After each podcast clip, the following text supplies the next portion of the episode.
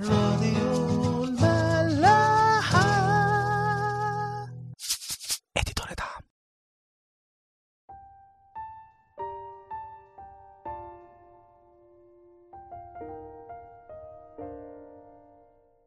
مساء الخير واهلا بيكم في عيش وملح. امبارح كنا بنحكي على جدعون وال300 راجل اللي معاه بعد ما انتصروا على المديانيين وقتلوا الأميرين بتوعهم غراب وذئب. بعدها ما استريحوش وفي عز تعبهم وإجهادهم كملوا عشان يقتلوا الروس الكبيرة اللي هما الملكين ذبح وسلموناع. جدعون واللي معاه كانوا تعبانين جدا. فلما عدوا على سكوت طلبوا من أهلها يدولهم عيش عشان يقدروا يكملوا. بس للأسف أهل سكوت رفضوا وجدعون قال لهم إنه وهو راجع هيقطع لحمهم زي ما النوارج بتقطع أشواك البرية. بعد شوية عدوا على فنوئيل وطلبوا نفس الطلب فأهلها برضو رفضوا وجدعون قال لهم إنه وهو راجع هيهدم البرج بتاعهم. أول ما جدعون بدأ الحرب كنا بنقول إن المديانيين اللي بيحاربوا كانوا تقريبا 135 ألف واحد. وفي الحرب اللي فاتت دي لما قعدوا يقتلوا في بعضيهم مات 120 ألف واحد منهم. يعني فضل 15 ألف واحد مع الملكين ذبح وسلموناع اللي جدعون كان بيطاردهم. جدعون قابلهم في البرية وضرب الجيش بتاعهم. وحاول الملكين إن هما يهربوا بس جدعون طاردهم ومسكهم. وفي نص الكلام كده في الكتاب يقول ضرب الجيش وكان الجيش مطمئنا. الملكين افتكروا إن هما بقوا في أمان بعيد عن جدعون. عشان كده اتفاجئوا جدا لما لقوه قدامهم في البرية. وده اللي خلاهم هما والجيش يدربكوا وينهزموا. لو أي حد كان حاسبها بمخه هيلاقي إن من الأول خالص والمعادلة دي مش نافعة. 135 ألف راجل حرب من مديان قدام 300 واحد مع جدعون. بس اللي حصل إن هم قعدوا يتصفوا قدام شعب ربنا. في الأول 120 واحد قتلوا بعضيهم وبعدين جدعون هزم ال 15 ألف الباقيين اللي كانوا فاكرين إن هم هربوا من جدعون وبقوا في أمان. فعلا المديانيين كانوا كتار قوي قدام شعب إسرائيل. وده دايما اللي بيحصل معانا.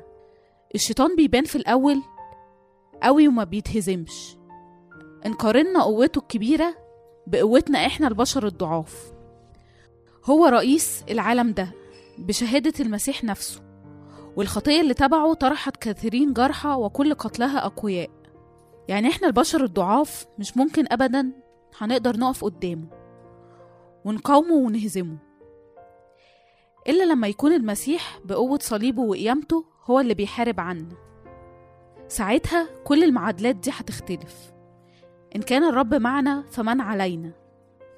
لا إبليس ولا كل شر ولا جنوده هيقدروا يقربوا منا المديانيين خافوا فقتلوا في بعضهم.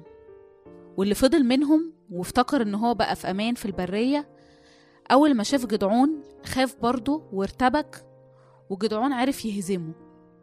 يعقوب في رسالته إصحاح أربعة بيقول لنا فاخضعوا لله قوموا إبليس فيهرب منكم. بعد ما مسك جدعون الملكين وهو راجع بيهم قابل ولد من أهل سكوت فسألوا عن شيوخ ورؤساء سكوت. فالولد كتب له أسامي السبعة وسبعين راجل اللي هم شيوخ سكوت. ودخل جدعون بعدها المدينة وقال للناس هم دول الملكين اللي أنتوا عيرتوني بيهم ورفضتوا ضدوني أنا والرجالة اللي معايا عيش عشان كنتوا شايفين إن استحالة هنعرف نمسكهم ونهزمهم. وبعد الكلام ده جدعون نفذ فعلا الكلام اللي قال عليه. قتل شيوخ سكوت بالنوارج وهدم برج فنوئيل وقتل كل رجالة المدينة. زي ما اتكلمنا امبارح رد فعل جدعون يبان قاسي قوي. بس الحقيقة إن القساوة فعلا كانت من عند أهل سكوت وأهل فنوئيل اللي رفضوا يأكلوا إخواتهم اللي تعبانين وبيحاربوا عشانهم. هما كانوا عارفين كويس قوي إن رفضهم ده معناه إن هما راضيين إن إخواتهم يموتوا في الطريق من الجوع. وبرضه ما كانش فارق معاهم.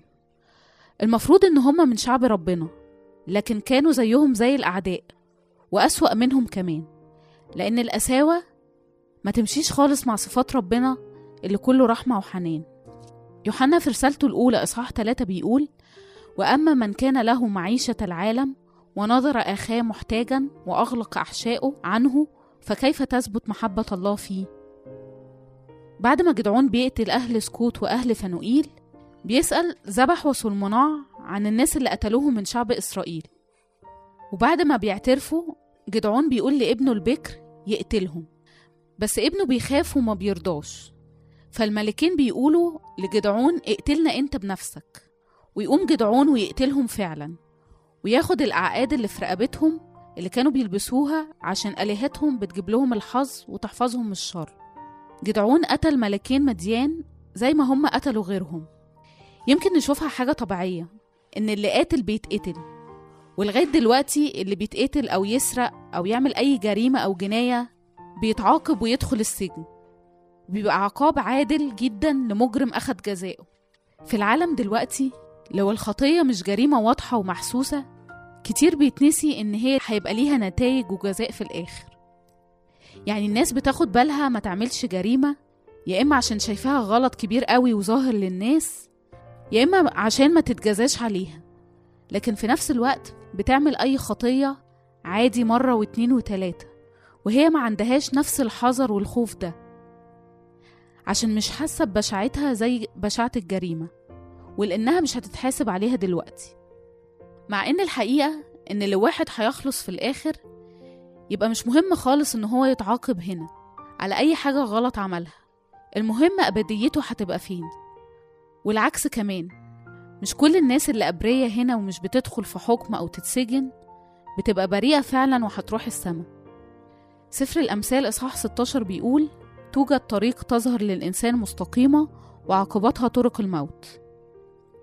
بعد ما الملكين دول بيعترفوا لجدعون جدعون بيقول لابنه إن هو يقتلهم وده إشارة إن هو كان حازم وعايز عدل ربنا يحصل بس في نفس الوقت هو نفسه مش متعطش على القتل. ومن جواه نفسه يقتلهم. ولما ابنه ما بيقدرش بيقتلهم جدعون وياخد العقاد من رقبتهم اللي كانوا معتقدين إن بيها آلهتهم بتحافظ عليهم. آلهتهم اللي ما عملوش أي حاجة في الآخر ولا عرفوا يدافعوا عنهم. لأن مفيش أي آلهة تانية تقدر تنجي أو تخلص وتبعد الشر غير ربنا. سفر أعمال الرسل إصحاح أربعة بيقول وليس بأحد غيره الخلاص لأن ليس اسم آخر تحت السماء قد أعطي بين الناس به ينبغي أن نخلص.